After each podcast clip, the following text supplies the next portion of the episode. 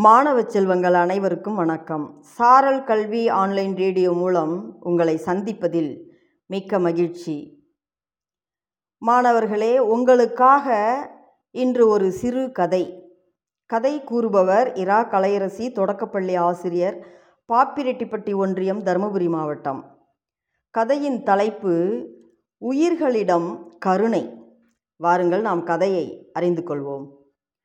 ஒரு முறை நபிகள் நாயகம் மதினா நகர் வழியாக நடந்து போயிட்டுருக்கிறார்.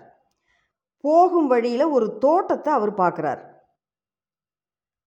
அதுக்குள்ள மிகவும் மெலிந்த ஒரு ஒட்டகம் இருக்கிறதையும் அவர் பார்க்குறார். உடனே இவர் இந்த ஒட்டகம் இவ்வளவு மெலிசாக இருக்கே. வறுமையில் இருக்கிற மாதிரியே இருக்குது சாப்பிடாம இருக்கிற மாதிரி இருக்குது அப்படின்னு மனசுக்குள்ளே நினச்சி அந்த ஒட்டகத்துக்கு ஏதோ வருத்தம். அப்படின்றத இவர் புரிஞ்சிக்கிட்டு அதுக்கு பக்கமாக போகிறார் பக்கமாக போய் நின்று பார்க்கும்போது ஒட்டகத்தினுடைய கண்களில் கண்ணீர் வழிந்து கொண்டு இருந்தது. மெல்லியதாக அந்த ஒட்டகம் முனகிக் கொண்டும் இருந்தது. அந்த காட்சியை பார்த்த நபிகள் மனது அப்படியே நடுங்கி போயிடுது. அதன் கன்னத்தை பரிவோடு தடவி கொடுக்கிறார். ஒட்டகம் மறு கன்னத்தையும் காமிக்குது. உடனே அவர் தன் கூட வந்த நண்பர்களை கூப்பிடுறார். இந்த ஒட்டகத்தின் சொந்தக்காரரை அழைத்து வாருங்கள் என்று கூறினார். அவர்களும் சென்று அந்த ஒட்டகத்தினுடைய உரிமையாளரை கூட்டிட்டு வராங்க அவரை பார்த்து நபிகள் கேட்குறார் இந்த ஒட்டகம் உங்களுடையது தானே என்றார். ஆம் அப்படின்னு சொல்கிறாரு அந்த ஒட்டகத்தின் உரிமையாளர். உடனே இவர் இதன் தேவைகளை கவனிக்க வேண்டியது உங்கள் கடமை அல்லவா?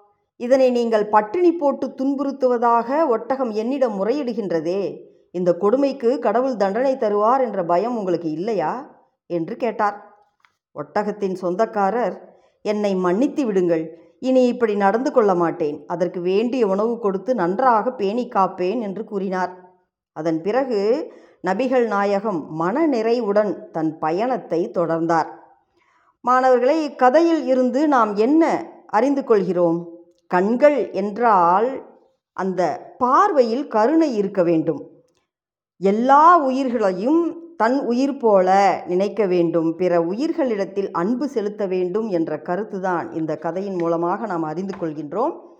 மீண்டும் ஒரு நல்ல கதையோடு சந்திக்கலாம். நன்றி.